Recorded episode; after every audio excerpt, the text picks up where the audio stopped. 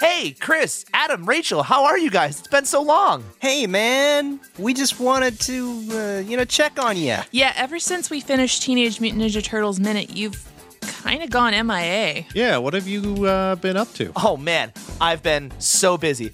I, I started rereading the Turtle comics, and, and I got the TMNT 90 movie score on vinyl, and I've been listening to that like nonstop. I watched 190 episodes of the 80s cartoon, the entire Nick series, beat the arcade game, beat the NES game, and Turtles in Time like three times each. Watched the 2007 CGI movie, and watched Turtles 90 again like four more times. Oh, God.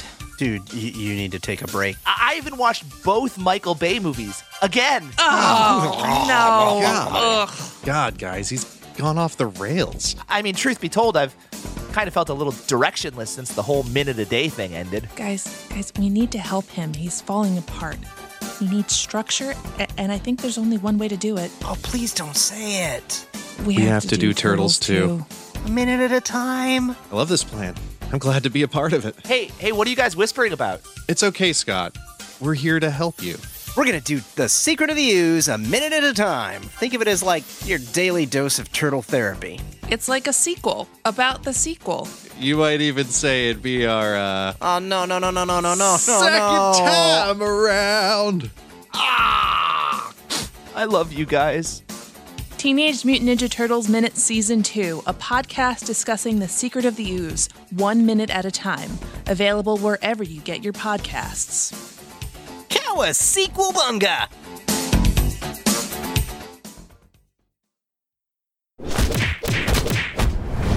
Dueling genre.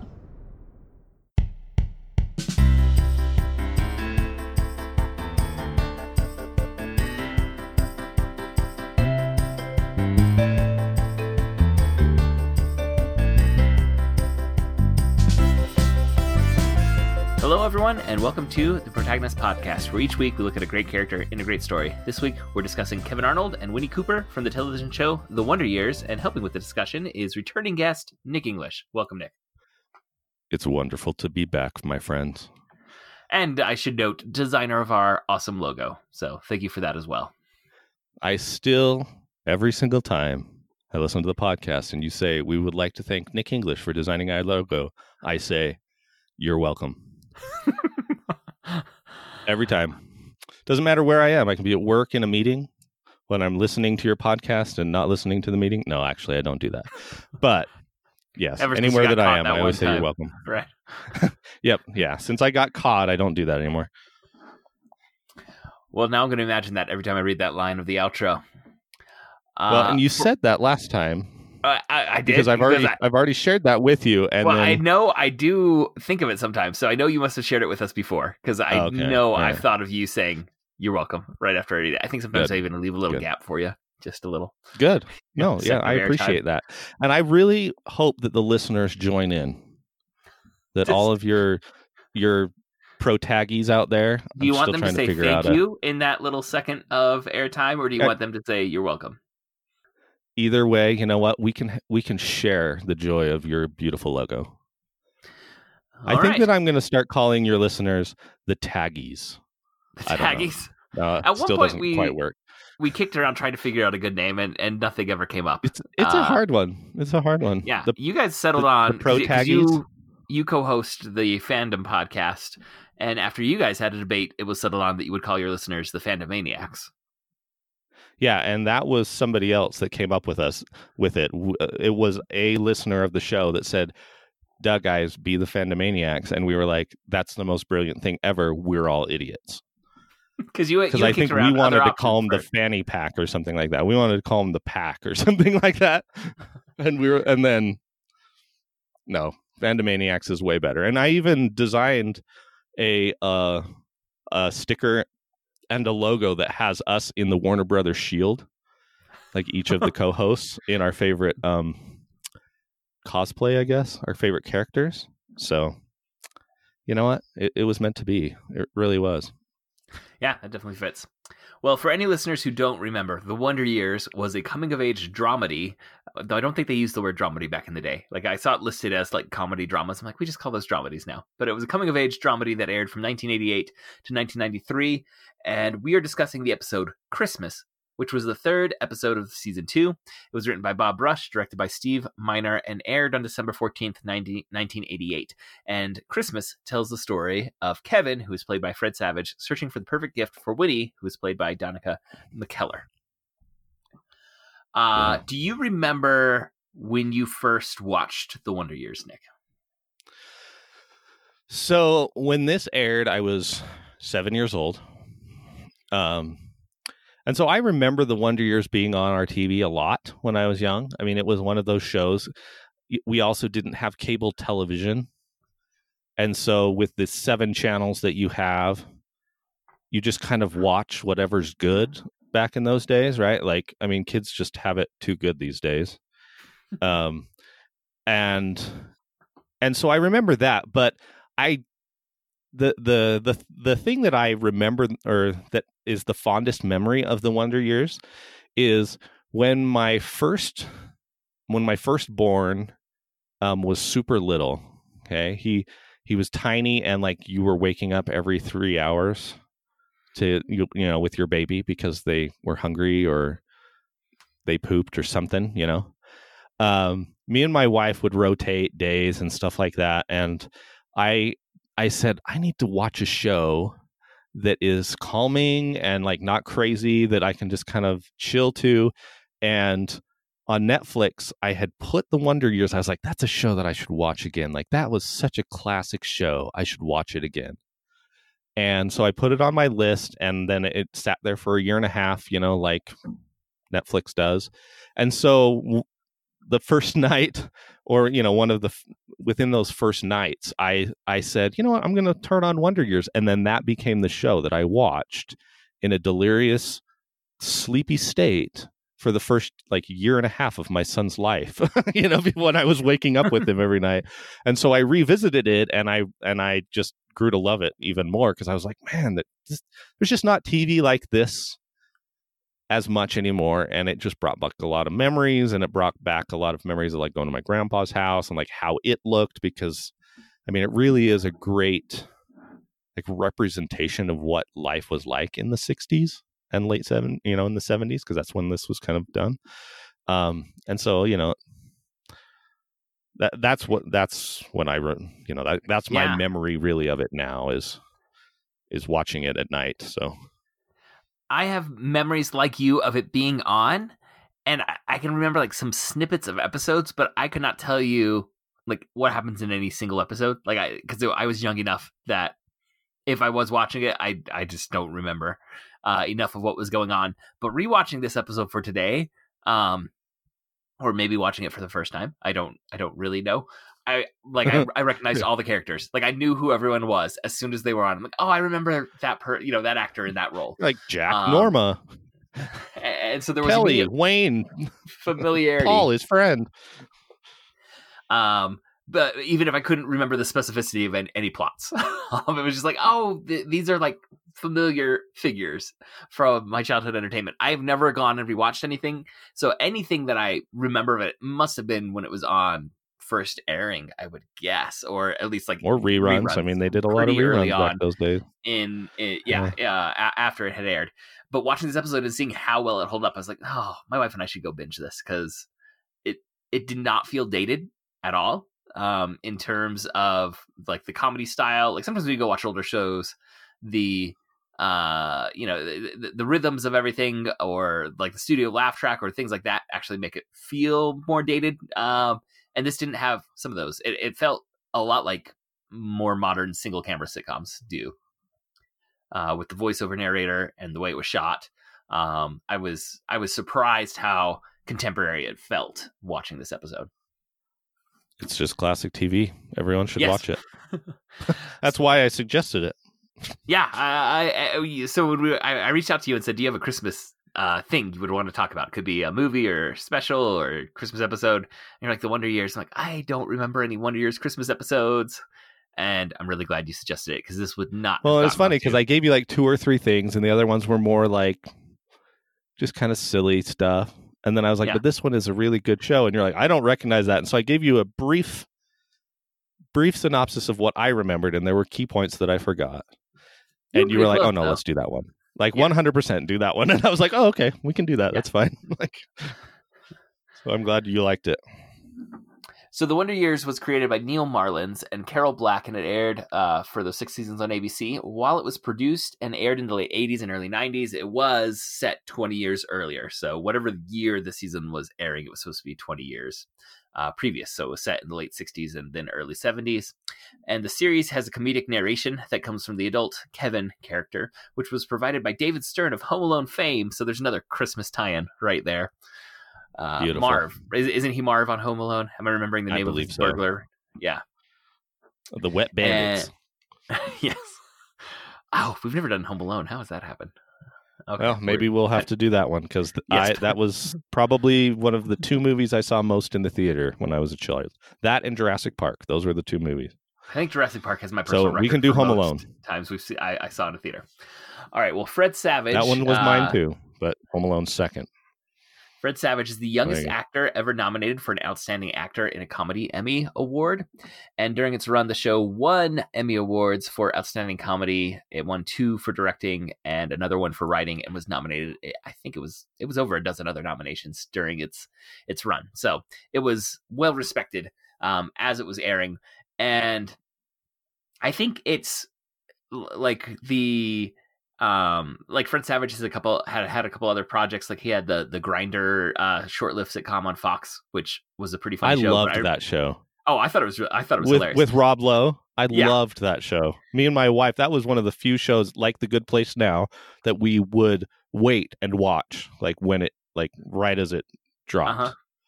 but we I remember that when show. that was always saw it. announced all the like entertainment trades were like Fred Savage you know from the Wonder Years like it, it still is everything that you know for a lot of these actors like this is what what follows them um Well, he also has the Princess Bride tacked to him too.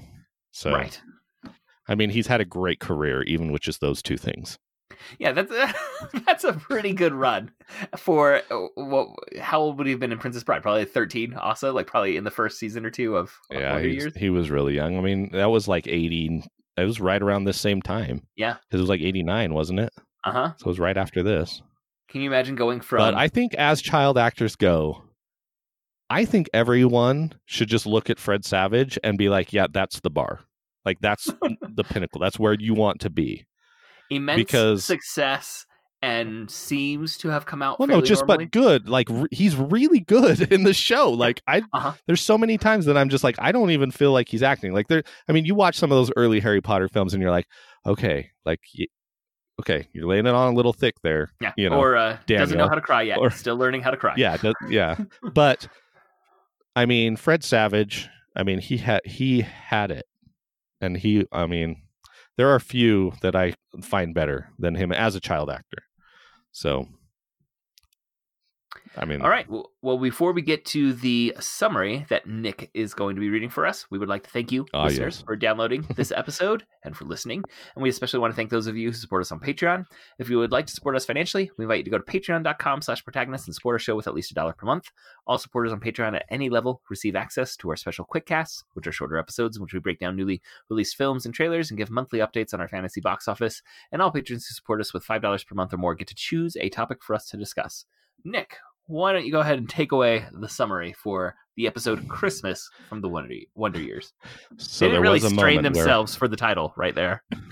like, what are we going to call yeah, this? but one? you know what? I don't. I don't really feel like that. There needs to be anything else. Right? Yeah, I mean, we no, know I- what I- it is. The Let's episode is let it- wonderfully written, but it is a little bit of a you know you, you see the title like which which episode we're talking about Christmas. That that's really what they went Ah, yes. Well, and it's funny that it's the third episode too. Like I don't know. It seems like a Christmas special would normally be like later on, but maybe I just watched too much Doctor Who. So, um, so initially I was like, I'm gonna totally read the whole synopsis in like Don Fontaine's voice or something like that, just to make it super epic. But I'm probably, you know, the year was 1968. No, um, but I decided not to. So I will just read it normal. All right, we'll allow it. okay. So we start off with the year is 1968, and we open with Silent Night filling our ears, sung by a choir. As the camera pans out, we find a young Kevin, 13 years old, with his brother Wayne, gawking over a color television. Soon, Mother and Big Sister Karen are captivated by its majesty as well, and a salesman comes by to try and make the sale. Unfortunately, the mother then explains to everyone's dismay, "Well, you really need to have I you really need to have to talk to my husband." We then see Jack Arnold, the father of the family, bickering over the price of an $8 Christmas tree. It's a dollar a foot. That's highway robbery, he exclaims.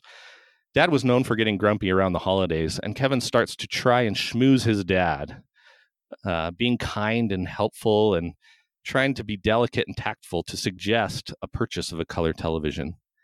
But his big brother, Wayne, then blurts out, So, Dad, when are you going to buy us that color TV? Well, Dad was confused, and they le- then unsuccessfully tried to explain all the great things that they could watch in color Bonanza, baseball, football, baseball. Dad then exclaims, TVs cost money, kids. Money doesn't grow on trees. But Kevin does not lose hope. Christmas is a time for miracles. So Kevin is now in school counting down the minutes for Christmas break. The bell rings and can and he continues a standing argument about whether or not his best friend Paul has it better off with 8 days of presents instead of only one. Paul asks or Paul, Paul states quantity over quality. What is the thing you want more than anything else for Christmas? Kevin then glances over to a slow motion montage of the love of his life. Winnie Cooper, his school crush, is wistfully strolling down the hallway. A hair flip with a smile that has been known to make even the most stalwart of men weak in the knees. He then she then All right. grasps the Nik, hand of Nik, a rival I've boy. Stop you. You're you're setting a, a much too high a bar for our summaries at this point. Why? no, you've got you got to you got to tell this. it's true. I mean, right? The, the level of detail is impressive, and and the way you're describing Winnie walking down the hallway, I remember that like I, the scene I watched today. You just put it in words uh, to paint a mental picture of exactly what was on screen. So good job. Well, and how many of us have not had that moment in our life? And if you the- the haven't, school then I feel sorry for you because there's been a few times in my life that time has slowed down, and uh, they're very memorable for me. So you know, brought back a lot of uh, of good memories. Anyway, so um, she then grasps the hand of a rival boy, and Kevin is snapped back into reality. He then tells Paul, "A color TV." Just then, Winnie calls to Kevin and hands him a simple wrapped gift. He can smell her perfume. She asks him not to open it until Christmas. Flustered, he says, uh, I got something for you too. It's a lie, but a good lie. And he says he will bring it to her house. Paul then says, You must be dreaming. You're never going to get a color TV. We cut to the Arnold family tri- trimming the Christmas tree and reminiscing about family traditions. Kevin's still trying to figure out the best way to ask dad for the color TV. Um, everyone is happy and thinking of wonderful times t- together. And then Wade demands, Dad, are you going to buy us that color TV or not? Unbelievable. Mom then tries to calm the tension, and dad stands up. The thing is, I love color TV. Probably love color TV more than the next guy. The thing is, does anyone know how much a color TV costs? Kevin helpfully exclaims, Four ninety nine ninety five plus tax minus the discount, four forty four thirty total. He immediately regrets it. Now I did a little research, and that's about three thousand and four hundred dollars in today's money. Yeah, this is not a casual purchase at all. So yeah, I mean this is 1968. So I, I you know, I was like, how much would that be? I'm glad you did were that an research because I was about then. to start googling it right now. Yeah, and that was two thousand sixteen dollars. So when this podcast started, I just like that's what I could find anyway. Wait, so wait, it wait. might be even a little bit more. Yeah. So what was the eight dollar Christmas tree? Uh, I well, uh, Doctor Google can find that out for you because I don't remember the exact exchange rate. I I put in how much was this, that, you know, and that's what I got. Okay, All right, what what year have we got? Uh, I need to find this out. 1968. 1968 is when when this film was. Okay, so that night, Bet is uh, Kevin is still worried. He needs to find a present for Winnie and has it has to be amazing and perfect in every way. The next day, they are walking through the department store and Paul su- suggests a snow globe, but Kevin says perfume. They find themselves at the counter smelling every perfume to try to find out which one she wears. Paul then asks, if she already has some, why would she want more? So he settles on a snow globe with a ballerina inside of it. It's Christmas Eve and the family is on edge. Mom reminds everyone that they're going caroling later. Wayne is watching TV in black and white and lamenting on how horrible it is with no color. The tension of the family finally snaps and they yell at Wayne, saying, We're not getting a color TV. Give it up. Everyone exits to cool off, and Kevin takes this chance to head over to Winnie's house and deliver his present. He is expecting all his dreams to come true when she opens the door and confesses her love to him with a kiss. As soon as he is brought back to reality, or no, he is soon brought back to reality as an elderly woman answers the door that he does not recognize. Winnie is not home. She tells him that the family went to spend the holidays with relatives. She seems to think that Kevin would understand why, and she reminds him about Winnie's brother. Brian had been killed last fall in Vietnam. Kevin feels horrible and dejected and feels like the dumbest human being on the face of the earth. He then gives the present for Winnie to the woman and tells her it was supposed to be perfume. Kevin has time to think about Christmas on his walk home. He thinks about a lot of things. He thinks about Winnie, about Brian, and how things can get really messed up. He then sees his family singing Christmas carols and he approaches. The family unenthusiastically sings, and Dad is just staring into nothingness. Nothing short of a miracle is going to make this right. And then it happened.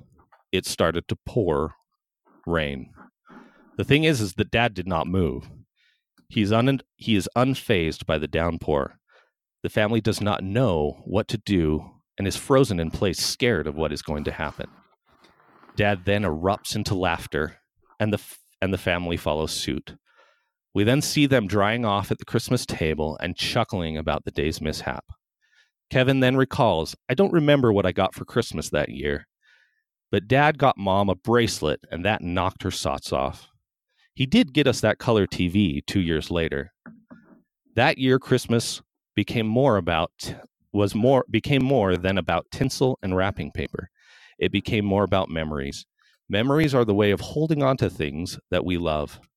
Winnie taught him that even in a world that changes as fast, changes too fast, the best we can do to each other is wish each other a Merry Christmas and good luck. He then opens up Winnie's gift, and in the small box lies a four leaf clover. The end. Oh, thank you for that great summary. So I've I looked into some it. research. Oh, the eight dollar Christmas tree. Yeah, what, what did your inflation six- calculator find? I got about sixty dollars today. Well, I yeah. had fifty nine dollars and three cents. So yeah, Yeah, 50, 59 and change. Um, which, if you can get an eight foot Christmas tree for sixty dollars, I don't know where that lot is. I don't buy real Christmas trees, so I don't know.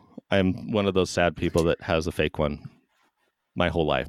I do Uh, right I'm- now, I, but I I, have buy one- them about one right now. four feet tall. Yeah, I uh I've never had a real tree in my whole life. Um, but mostly it's because like my whole family is like deathly allergic to most things and so the thought of just having something like that in our house would probably have all made us like have severe allergic reactions and none of us could breathe so it's probably like good you don't that we know didn't that have one allergic, What? but you just assume. well no we know that like know a lot of us would probably have problems with it being in there and this, but yeah i mean unfortunately we are all very allergic to things anyway wonder years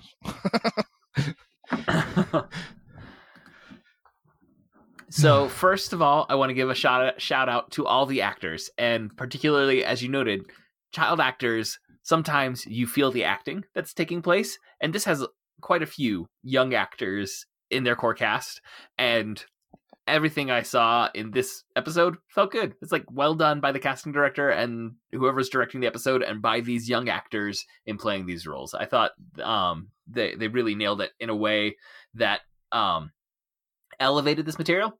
Uh, I, I, think there's a reason that so often mo- uh, TV shows that have young actors are targeted at kids because it's it's like okay, th- this is both like a one to one correlation of of age of, of audience to age of protagonist, but also uh, you, you can get away with maybe some some less polished acting when a show is targeting just kids. But this was a show targeting mainstream audiences of all ages, and they were putting it on the shoulders of an awful lot of young actors, and I think they rose to the challenge. The the th- the thing that's so funny about it too is that even though there's subtle nuance in each person, like I mean, there's moments that each character has. Everyone has their role in a way, which is I know terrible to say, but like as you're watching it, you're like, okay, Kevin is the one stuck in the middle. He has this big brother who's just a jerk all the time, like has no redeeming qualities at all at this moment um, you know, his older sister is just kind of like a know-it-all that doesn't really want to be around at all. Um, but and she thinks she's a lot smarter than she is. And then mom is the peacemaker trying to like help this, you know, this dynamic of that dad is the boss, he's the patriarch, he's the patriarchy. Like we all have to kind of just bend to his will and we all have to kind of tiptoe around him because I mean, in the end, he's the one that you know can make or break what what's going to happen for us. And you know in some ways it's like oh just be nice. And you see moments when jack is like like you know he really wants the best for his family but he also like I mean, that's a lot of money, and you know he has to provide for the family more than you can comfortably do on a whim. Yeah, it's not just something we can be like, okay, well, let's just go buy a TV because you know they're beautiful. Um, you know, and there oh, is that. It's like the mom at one point says, "We can scrimp and save. We'll eat hot dogs for a month." And once you hear like the inflation calculator, like that's not hot dogs for a month. That's yeah. And she's like, "Don't give me a present." And she's like, "Let's really do this." And the reason why she wants to do it is she says, "I picture us as a family." Sitting around that TV and enjoying it together. So like her main focus is not, hey, I really want to watch Bonanza in color. It's I think that this is going to be something that'll bring our family together, which is something that, you know, hopefully most parents want. They want their kids to feel engaged and happy and healthy together. You know, and Jack even says the same thing. You know, he's like, Norma, I, you know, you know, maybe we can figure this out, but I don't know, you know, and and I think that that scene, I mean, I kind of omitted that from the long summary and a little in a, I don't know, but it is a very important scene. I was just like, I got to shorten this up. Yeah. I'm way too long, always, every time. Um, so yeah, like it's it's so fun, and and then like how Kevin, like his whole focus is just oh, I gotta get this TV. I gotta figure out how to do it. Hmm. Like every action he does, just like a 13 year old, it's like, I can manipulate my dad. Here, dad, I'll help you with that TV. You know, kill him with kindness. Hmm. I know how I know how to do this.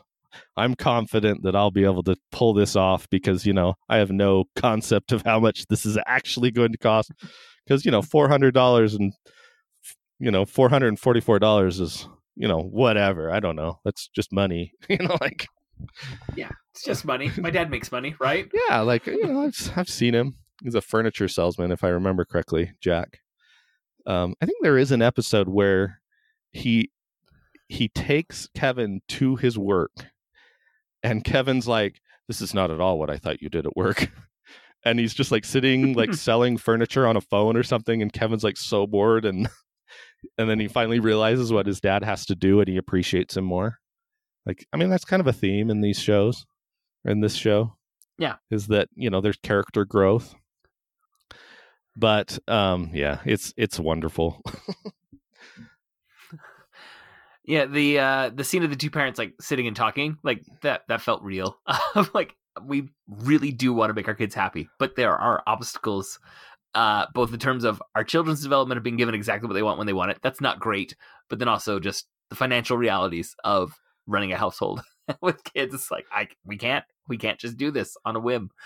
Um, and, and so that that that scene definitely like grounded the parents because I think with a young protagonist in an episode where there's their desire for this thing uh, is one of the key story arcs.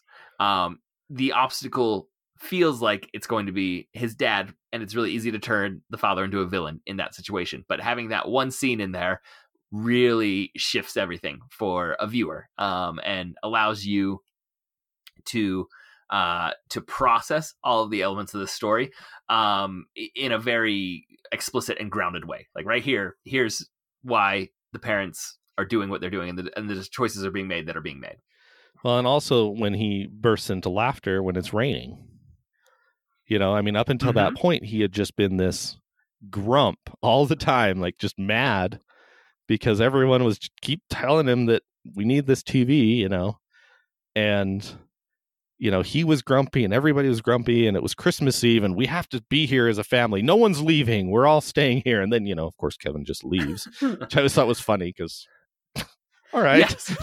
like there's this big scene where he's yeah, there, there's no it's just no one's leaving, and then the next shot is Kevin walking to Winnie's house to give her the gift. and then and then Um, they're out caroling he and left. he just shows up and they're all just like hey kevin like they just kind of you know and so i like to think that kevin went to his mom and said hey look i know no one's supposed to leave but i have this gift for winnie and it's just next door right because Winnie is cut that. winnie is the girl next door um so you know it, and and one thing that i i mean major spoilers for the show okay?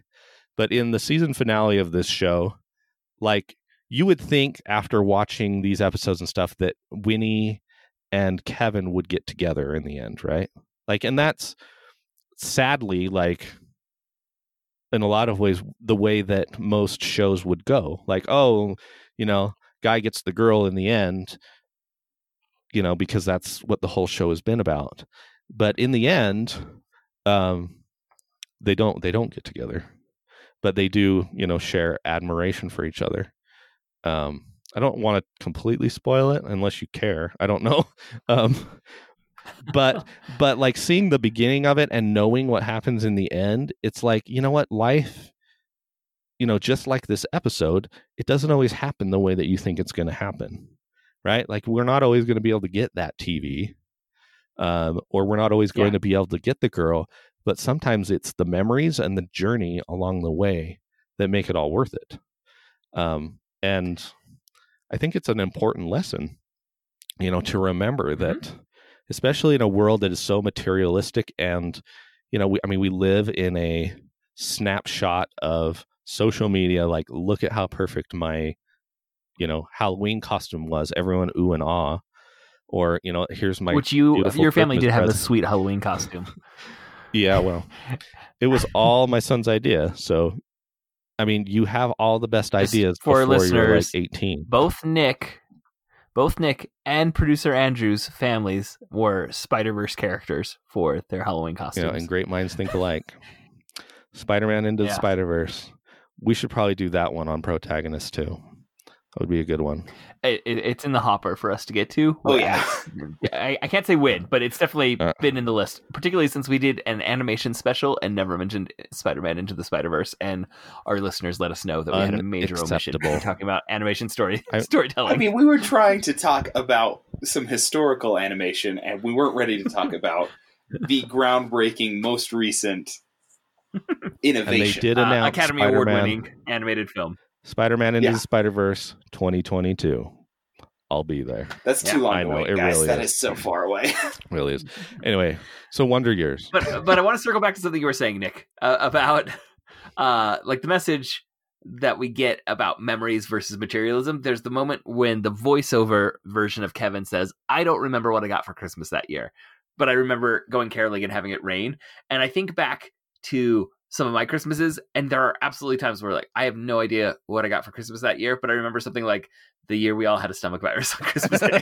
like that is a family memory of like kids laying down on the ground on towels near the Christmas tree. Because that was as good as it got for that moment. And I don't know what, what gifts there were, but that's definitely like an ingrained, firm every member of my family was there together as this, you know, unexpected part of Christmas hit us. I mean, there's really only a handful of Christmases that I can say this was the cool thing that I got. Remember, one of them was I got a Nintendo NES, the original one. I have no idea what year Ah, that's, that a, was. that's a pretty And significant one. The other one that was really significant for me was that I got the Lego pirate ship. And like that was something that I wanted so bad. You know, the full pirate ship, Lego pirate ship. And that was those are like the two like gift memories that I remember. But I can tell you like what we did.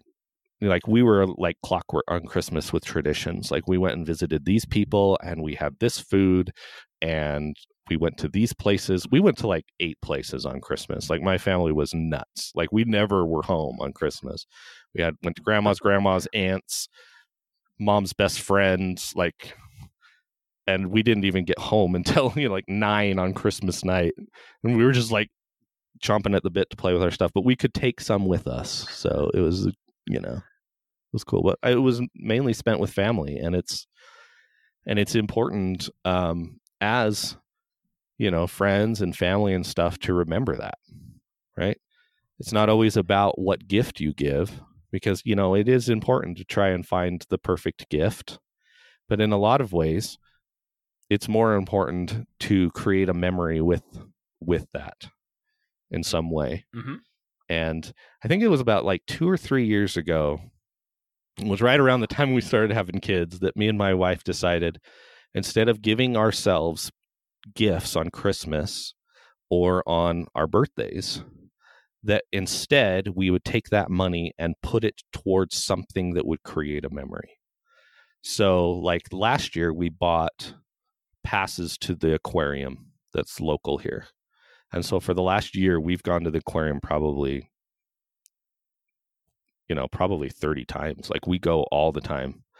And it has been wonderful memories like all throughout the year with both of my little kids to go to the aquarium and you know them just know the animals and share with them and be able to do all that stuff and i think that that's something that has really affected my life like it's really been like made me happy. There was a year that we went on a trip you know and so now instead of getting that you know xbox game or that cool shirt or whatever i now have memories of us going to chicago you know and and i think that that's way more valuable. And you know kevin was just a lot smarter than i was. He learned it when he was 13 i mean i had to be like in my well, mid 30s the voiceover delivering that into the best. I don't know if he knew that when he was 13. i don't know probably i don't know But the, the adult version of him looking back knew it. because 13 year old Kevin still gave the snow globe dancing uh, figurine. yeah but it wasn't to but it was after when he was after he realized that you know winnie you know winnie was struggling right like she she was having a hard time because her brother you know and having a, a sibling die or a, any family member die is is jarring especially when you're when you're that young i mean 13 you know what's going on and you know you can't just be like are they going to wake up you know are they going to come back next week um Mhm. and so that you know i'm sure that Well, and then it's. Am I right in remembering that this was their first Christmas since since he had died? yeah and so that you know they left because Yeah. they because they had all these memories with brian and you know and they eh, you know and sometimes that's just too hard to bear and so you know he's there so worried about super, superficial stuff. And i mean it's it's it's power it's a powerful moment for like watching it. My wife um who i doubt has watched the wonder years um i don't know. I mean she knows of it probably like you it's been on but it wasn't really a staple in her life. Um she you know i was sitting here watching it on the bed and she came in and she was just chuckling laughing like she didn't even know the characters and stuff but like the humor and everything was so funny and she was there during that part and she went oh now i know why you wanted to watch this. She's like wow this is this is really powerful. And then when he opens when he opens up the gift and the only thing that winnie like i mean the perfect gift is that she just wants him to have luck like that she wants him to feel good uh you know because she's hurting herself maybe i don't know. Like their relationship has always been really funny too because they they bicker a lot because they're both they both like each other but neither of them knows what to do like about it right? Which is like classic junior high relationships right? Like let's pass the note. Check yes or no if you like me. Yes you know or no or fill in the blank at the bottom if you know it's complicated on facebook status. But um but it's so funny to watch that and be like okay like yeah that's important. And i also feel like personally God, I feel like I'm on a soapbox right now. I need to let you talk more, but I feel it's personally very important to go through those things when you're young to figure out how to like be in a relationship like that, like experience heartbreak, um, learn how to communicate.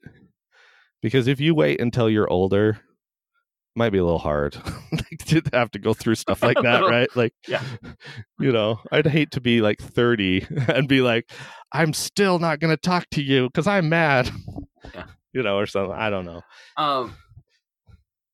Well, I, I want to circle back to this moment of giving the gift. Okay. Uh, a- and you said like it, it- Lena, your wife, was in the room watching it, and it's really powerful when this stranger to Kevin says they had to go away for the holidays because you know their their son died. Uh, Well, and you like never know who this lady this- is. Like you don't know if she's like grandma or Mhm. just like neighbor that's washing the house for them.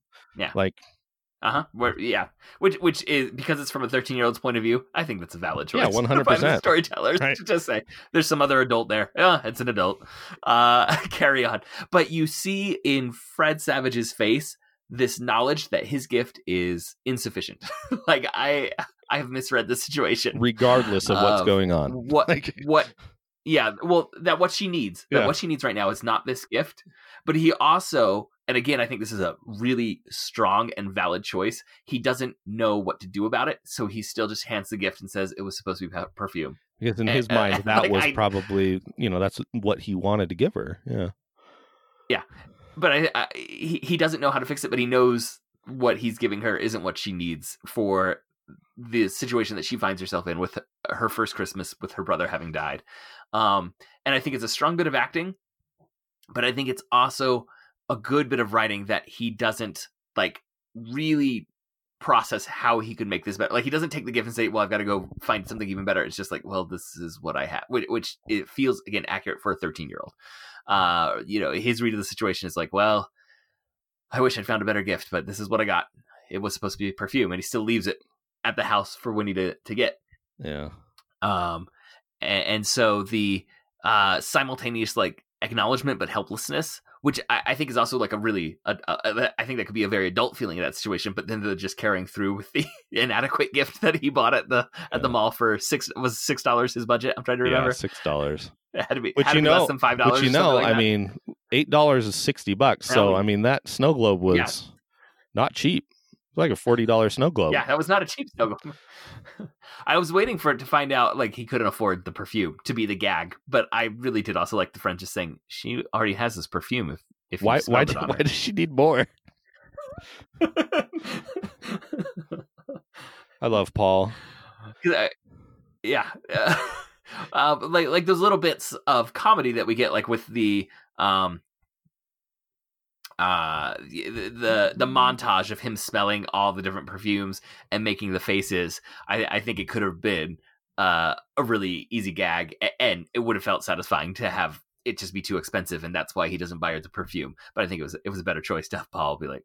If she already has the perfume guy, Well, you know, Paul is often the voice of reason too. He's kind of the Jiminy Cricket of, in a lot of ways. Like he's a good he's a good friend. Like if you ever want to have a good friend, try to find yourself a Paul, because he's supportive in all of your decisions, also a little naive, right? Like, or you, know, you got to be dreaming. You know, like you're never going to get that TV when clearly like Kevin's only thinking about Winnie. Like I want Winnie for Christmas, like for her to be my girlfriend. But you know, that's also just thirteen. Like it's just so it's such a good Yeah. representation of the time period, and that and not only just the time period, but like that time in your life. You know, I remember being Mhm. thirteen, kind of having my first crush. I mean, I can tell you her name. Her name was Shayla. You know, and like I was just like, "Yay, she's the best." um, but like, yeah, it just you know, and I think good TV and good storytelling can bring you to a place you know in a lot of ways if it's w- well written and stuff that you can kind of put yourself in that person's place and say you know what i've been there and i felt these feelings and it brings back i mean even the you know moniker of the show or you know the whatever it is it brings back those memories and makes you feel you know nostalgia or happiness or i mean pr- regret i don't know like there's a lot of feelings that you can feel Yeah. but that's what a good story can do and that's part of the reason that i loved this. I mean this show i i mean if you would have asked me what are your top 100 shows of all time? I wouldn't put the wonder years on there right? Like i i mean there's so many other shows that i would probably be like oh this is my favorite show and for a lot of different reasons. But when you asked me what's a show about christmas? I said oh this is a show that gives me the feelings you know and also you know that those memories of christmas and that's something that's even more powerful than just being my favorite show or my favorite christmas episode right of something um and Mhm. so that's a lot of the reason why i i wanted to talk about it Eh, well, one thing that is a little interesting to think about with this, um because I think, like you said, the it, it successfully kind of encapsulates kind of a timelessness, even though it is a show from the 80s that is set in the 60s. So you got the 20 year gap, which is a classic pop culture thing to jump back 20 years for the nostalgia cycle because then all, all the kids that grew up in that era are now making the TV shows. And so you they, they make a, a show about their youth and and the viewers are like reliving it. So that's why like in the in the 90s and early 2000s we get that 70s show. And you know we've got Captain Marvel set in the 90s or Stranger Things set in the 80s like this, just this look back. But now like if they were going to do a show like this it would be set in the early 2000s guys and that is a little weird to me it'd be like it'd be like guess what we're all hanging out on messenger on ICQ Yeah, messenger Y2K and is coming. Y2K if they is were doing this right now, it'd and Y2K. I just made a website on GeoCities. Do you want to see it? It's got bright green background with black text. Be like, what the? We're listening to the Backstreet Boys this tonight. Let's go to the concert. You know that that was a good time in my life. Like, let's all go play EverQuest and I don't know. Uh, get on our AOL account. It just feels a little odd. yeah, I don't know. It feels a little odd to realize that the nostalgia cycle is going to be entering this millennium very soon. We've got to we've got to hook up our modem. Let's get on the internet. Do you have a, an email account? No, only nerds have those. Only. I remember specifically this is this would be a good show. My dad owned a computer store growing up. Okay, and it was before.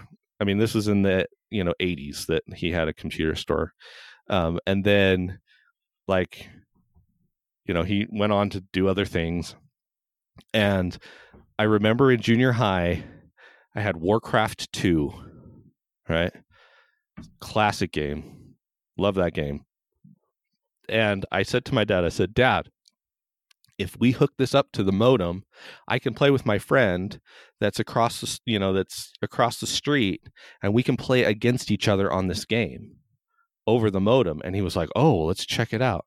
And my dad, I I sw- I swear, he was more like enthralled with the technology that I could be sitting at my computer playing with somebody else on the other side of you know the of the town over this internet and he would come down and watch me play the game just because he's like oh my gosh this is amazing that we can do this technology now This is the future. this is amazing and i i, I so vividly remember that moment uh, because you know my dad would not play games with me very often like i had my nintendo i had all this stuff but as soon as i was able to get onto the internet and play against a friend now i mean I can play against anyone anywhere because I have my phone, you know, like and stuff like that. But like at that moment, my dad was just in awe of that, and I, I it's it's it's a memory. Like it is a memory that I have, you know, of a of a defining moment in my life with my dad. Like I share that memory with him,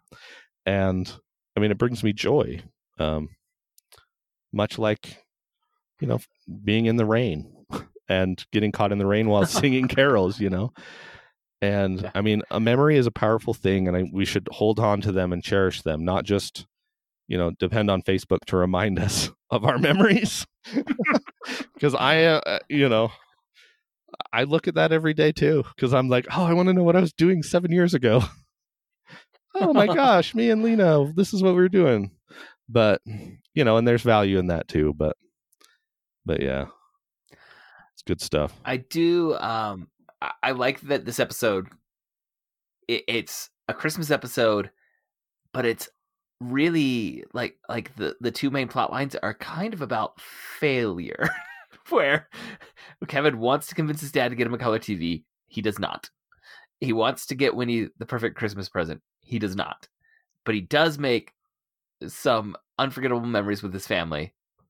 And that is what the adult Kevin is able to look back and say, this was a good Christmas. Well, and Whereas even even as mature as the 13 year old Kevin we have in the show is, you know he's disappointed he didn't get the color TV, and we, you know he knows his gift for Winnie was not the right gift. Uh, but the adult one is able to look back and say, "Good Christmas," even though what we're shown is two uh, plot lines where the protagonist doesn't achieve their goal. Well, and there's actually a lot of value in that. In failure, sometimes we learn more than if we had succeeded. Right? And there's and, and in a lot of ways, you know, however many times we fail, we learn more than the one time that we succeeded at something. You know, as a mm-hmm. as an artist, I can tell you that I have drawn a lot of really crappy pictures and I learned more in, you know, drawing really bad stuff than I did in you know creating the perfect one right off the bat um, and so you know you should think about that the next time you're like ah crap i screwed up on this again. Like what did you learn? My grandpa used to talk about that a lot so. And I don't think it's it's a bad message that you sometimes get in Christmas episodes where it is the parents find a way to give the kid the thing they wanted most because that's what parents do want to do is to give for sure. like parents want to make their kids happy. Uh and i i know there's a lot of episodes of of sitcoms where things work out in the end and everyone gets what they wanted. And i thought this was a pretty spectacular christmas episode that did not go down that path at all. It didn't even really like the whole time you kind of knew the color tv was not going to happen. It was it wasn't in the cards. Well and you didn't feel Uh, bad I about it either pretty- right? Like it wasn't Yeah. demoralizing to you that they that these things happened. Um and so that i mean it was Mhm. just written so perfectly. Like it was just written so well so yeah it, it was uh I- i think a pretty special piece of entertainment to evoke so much of what we want out of christmas episodes while not giving the characters what they want for a special christmas but pointing out and reminding us that you know that that still can be one of your favorite christmas memories. Absolutely. All right any final thoughts about the wonder years Nik? Well, I I mean my final thought is just because I'm totally a nostalgia guy, I looked up pictures of Fred Savage and of Danica, I can't remember her last name, but Winnie Cooper now and they look the same. McKellar They look exactly the same. like it's almost uncanny to me. I'm like they're just older. like but they look exactly the same. There's a lot of people that if you were also in love with Winnie Cooper or Fred Savage, as I'm sure most people watching this show, um, you can still be in love with them, and that's okay.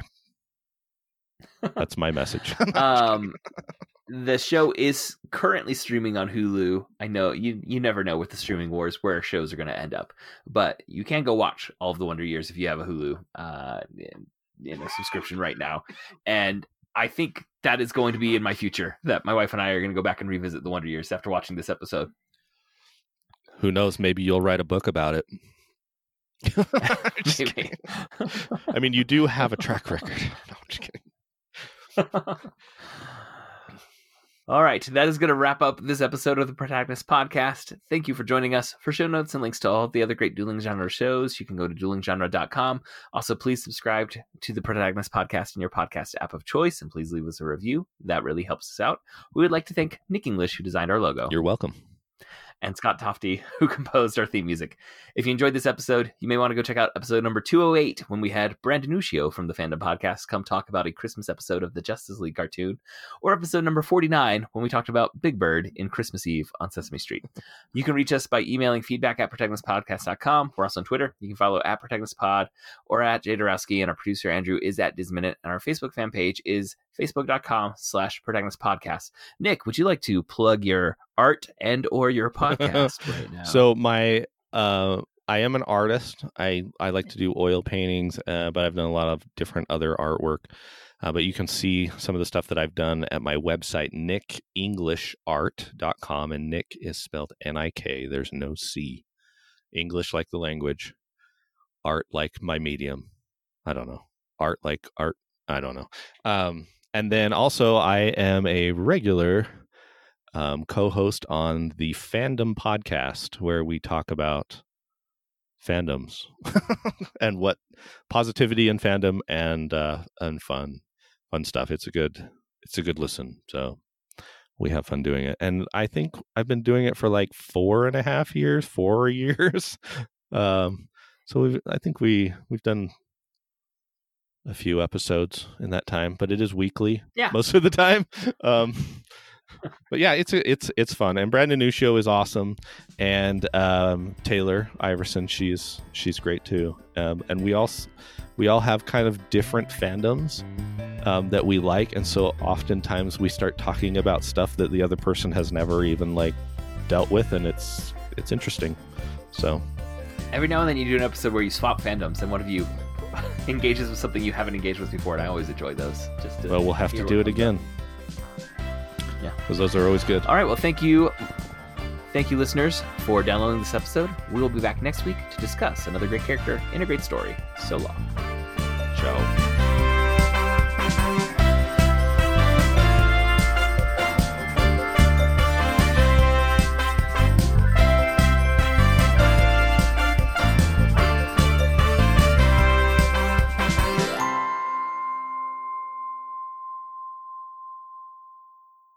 And it looks like we're going to have a visitor. Hello, little Fraggle.